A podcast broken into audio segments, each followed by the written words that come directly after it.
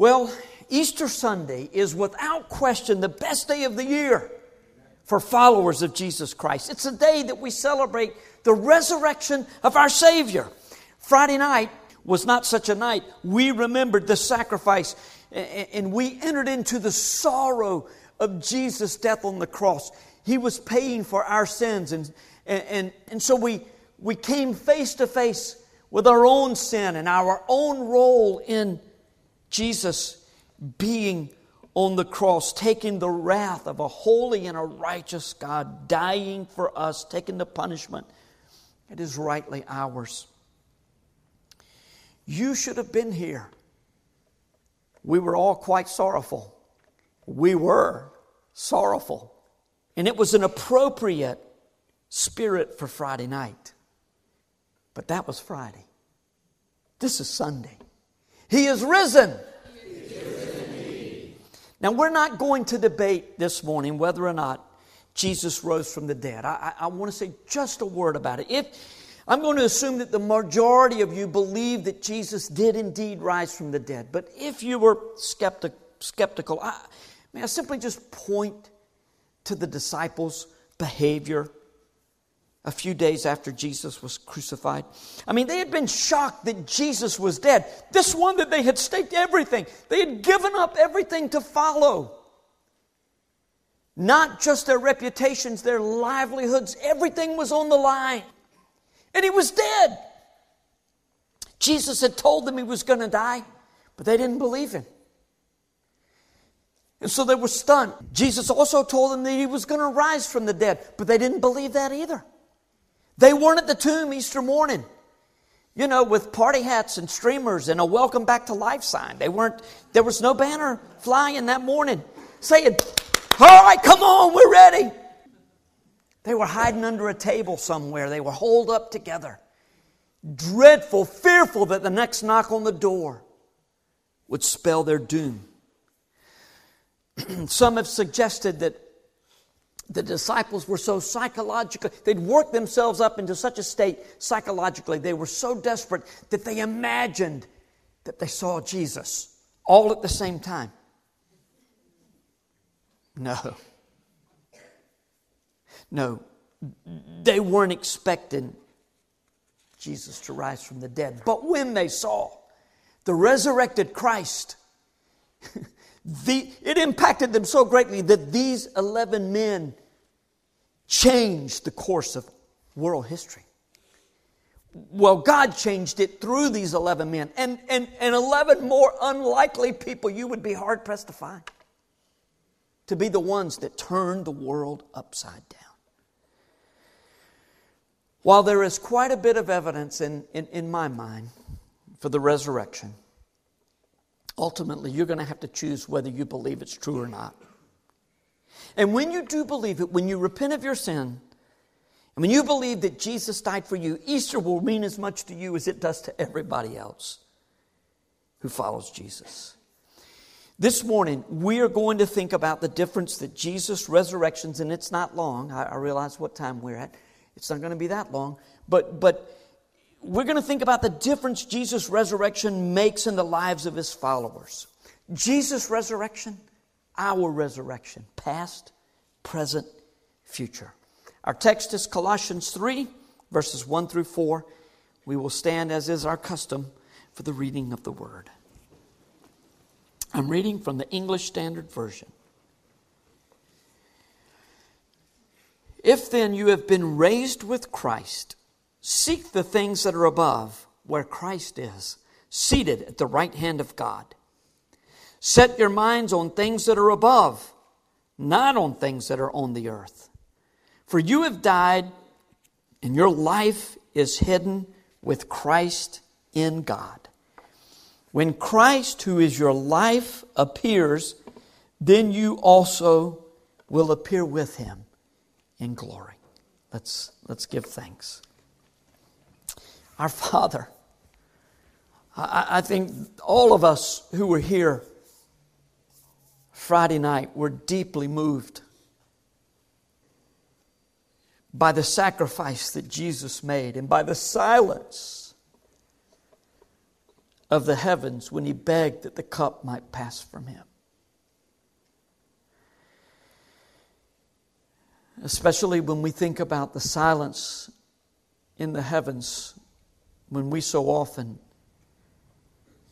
or at least occasionally, bring things to you with a deep heart and there is no response, which ultimately means no, this is not my will for you. And Lord, we think about your holy and righteous anger it was all directed at Jesus that night, that day on the cross. And our hearts are heavy. When we think about the fact that you raised him from the dead, and in so doing,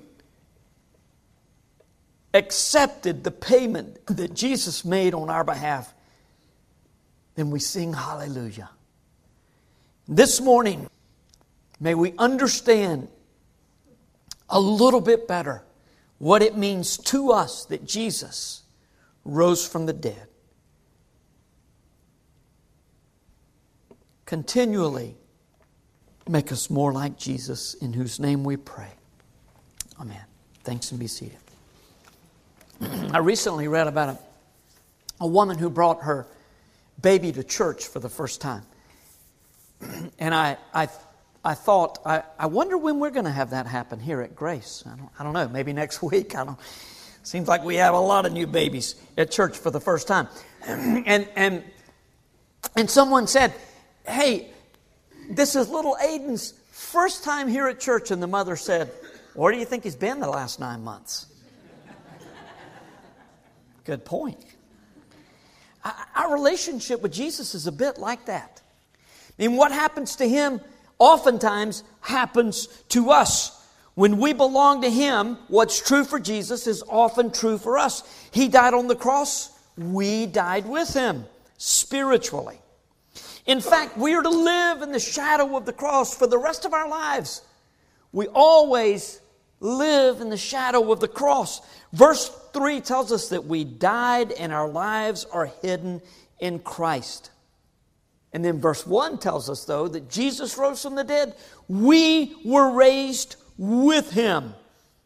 Now, the implications of Jesus' resurrection go far beyond the, the fact that a Messiah was killed, crucified, put in the grave, and then raised bodily. But everything begins at that point. It's the basis for everything that follows. Jesus' resurrection dramatically impacts our past, present, and future. First, let's think about uh, our past. Have you noticed that a few of the words are different on the screen from when we read a while ago? It's actually the first word. The first few words in Colossians 3 1 say, If then you have been raised with Christ. Now, it says, since you have been raised with Christ. That's really what it means in the Greek. It's a first class conditional sentence in the Greek, and it's not saying, ah, maybe you were raised, maybe not. Maybe. He's saying, since you were raised, since you were raised with Christ, it should impact the way that you live. Notice that Paul says, You have been raised. You were raised with Christ in the past when you trusted Jesus as your Savior. He's talking, of course, about a spiritual resurrection or about our identification with Christ bodily resurrection. Over and over, we read in the New Testament that if we belong to Jesus, we are in Christ. You have been raised with him. Now you'll notice on, on the, the, the stage we have an empty cross. We don't have a crucifix. There's no figure of Jesus on the cross. Look, don't go off on somebody with the crucifix. It's, it's not that it's not a, a, terrible thing for somebody to have a crucifix. Jesus died on the cross, but it's incomplete. See, Jesus on the cross indicates that our sin was being paid for. An empty cross, same as an empty tomb, is a symbol that our sins, that the payment for our sins has been accepted by the Father. If Jesus has not raised, what does Paul say in 1 Corinthians 15? You are still in your sin. But he has been raised. Romans 4 25 says that Jesus was delivered up for our trespasses and raised for our justification. Without the resurrection, Jesus' death was meaningless in the big scheme of things. With the resurrection, our sins are forgiven. That's significant. We have been raised with Christ. That's significant. Not only are our sins forgiven, but we have been raised with Christ. To have been raised with Jesus means that not only do we belong to Him, but we will always belong to Him. That's good news. We didn't raise ourselves, He did. Our salvation is not up to us, it's up to Him. We don't have to keep it, we can't keep it. We can't keep it any more than we could have gotten it in the first place. So when the resurrection is done, when Jesus, when God the Father resurrects us with Jesus, there's no going back. You belong to Him. Our past resurrection with Jesus should most definitely affect our present. In fact, a response to the truth of the resurrection with Christ is expected. Since you have been raised with Christ, seek those things that are above, where Christ is seated at the right hand of God. Set your minds on things that are above, not on things that are on earth. What the Apostle Paul is absolutely not saying is that we should walk around with our head in the clouds. What he absolutely is saying is that those who have been raised, as those who have been raised with Christ, we have resurrection power to enable, actually to cause us to live with kingdom priorities. Everything is different, everything changes when we come to Jesus. It is, you know, so many times when I was a teenager, I, I tried to turn over a new leaf, as we used to say, and that leaf was a leaf in a in a book, a page in a book, but I kept seeing the same story. Every time I turned the page, it was the same story on that page. I, I couldn't do it. When Jesus saved me, when He turned my life, it was no question that it was in a different direction. He was the one who completely put me in a different place. We have a responsibility as resurrected men and women, teenagers and children to live with different priorities than we did before. Uh, there should be something different about us. The, the, the, the, verses that immediately follow our text, beginning in, in, in Colossians 3 5, and then going all the way through the end of the book, talk about the ways that we're supposed to live and the ways that we're not supposed to live. We're told to put off the old man, the old us who used to live only for self, and we're to put on the new man like a garment, the new man that is that, that is wrapped up totally in Jesus' death, life, and resurrection. Put on that new man and live differently than you did. And, and, and, and be humble and spirit filled in the ways that you sing your praises to God, in the ways that we grow together in the knowledge of God, and in the ways that we treat one another. In everything we do, Colossians 3:17 says, we're to do it all in the name of the Lord Jesus, giving thanks to God the Father through him.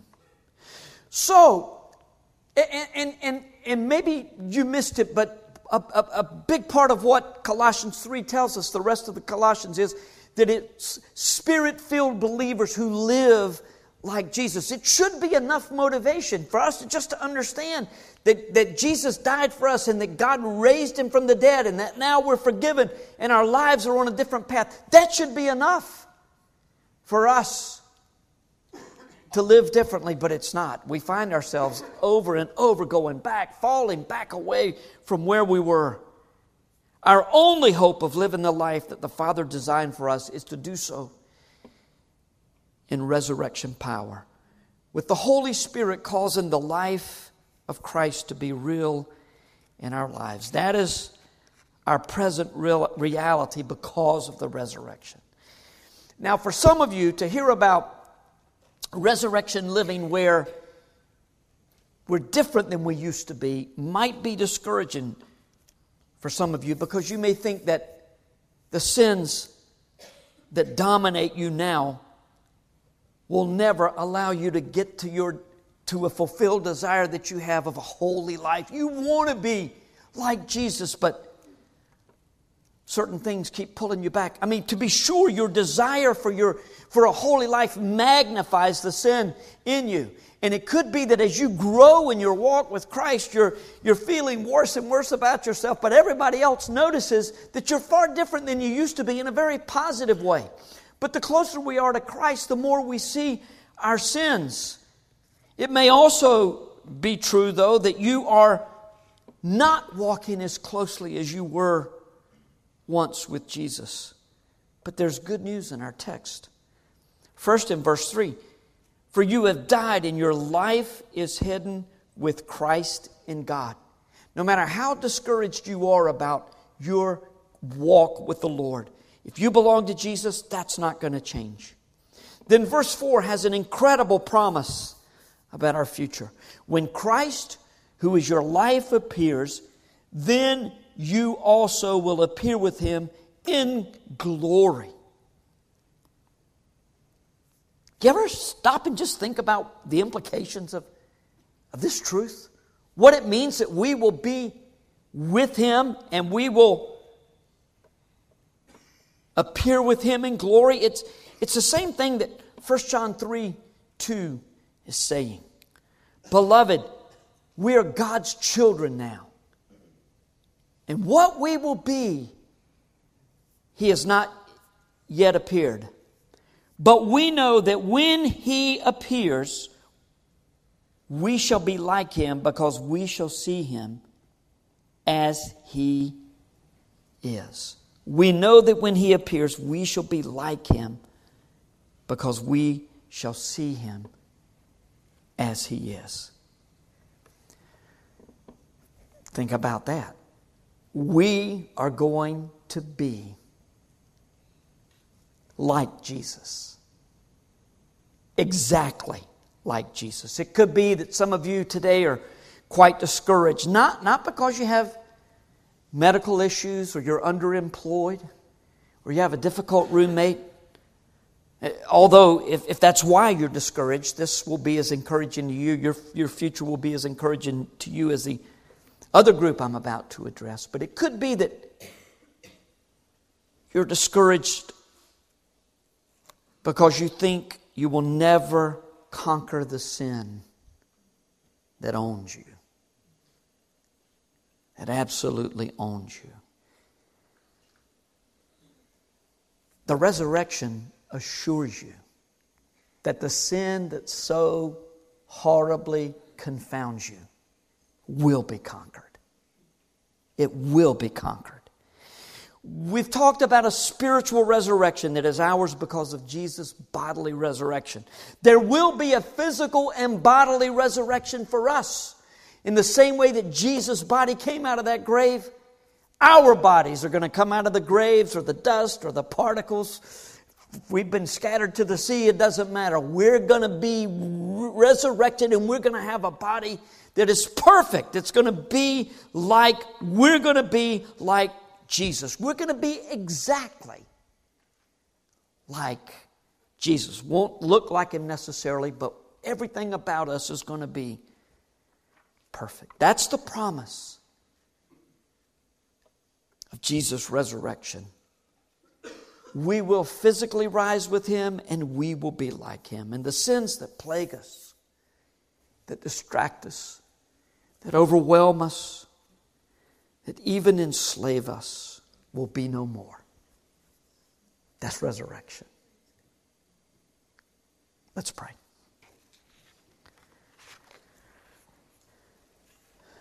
Well, Friday night, I, I ask you to envision yourself standing before a holy and a righteous God with his wrath fully trained on you.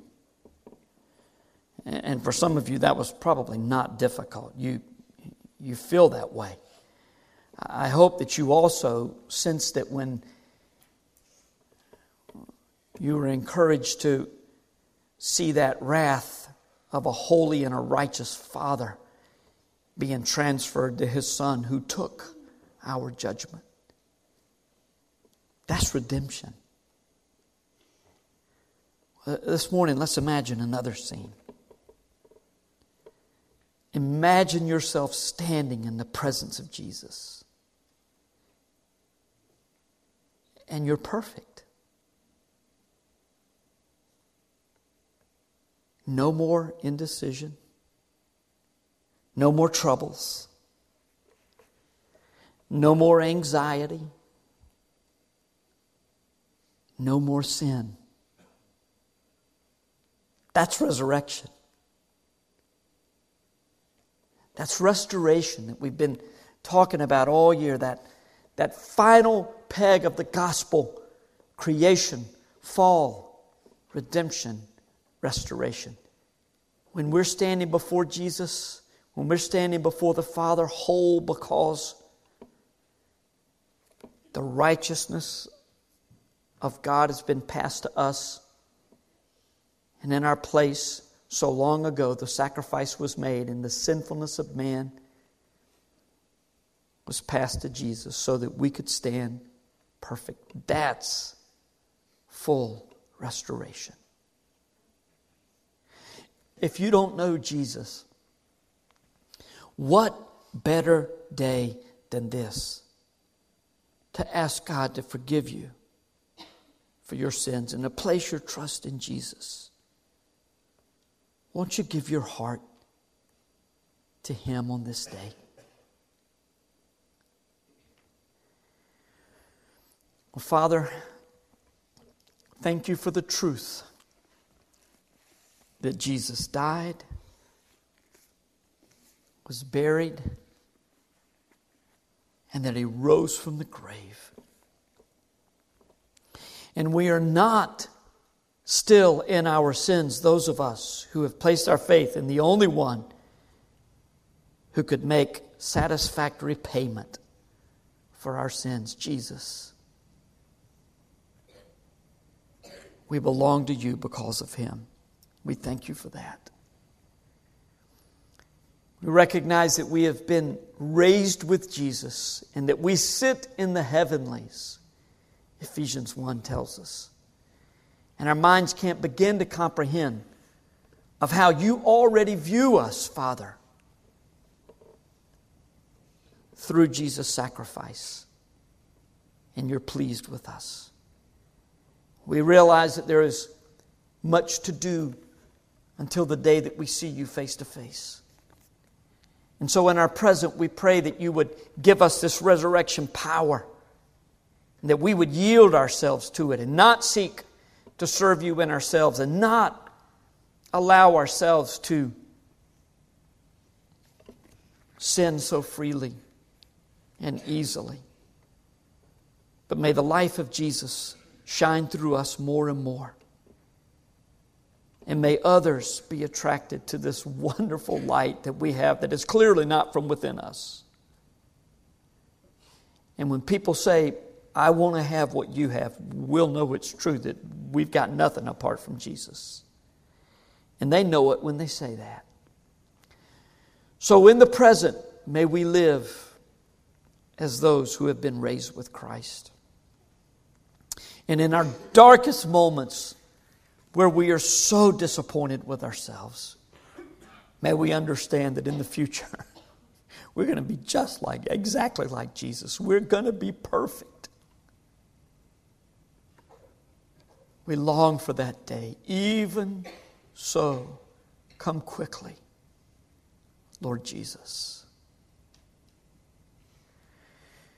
We love you in the small, frail ways that we can. Thank you for everything you have done for us.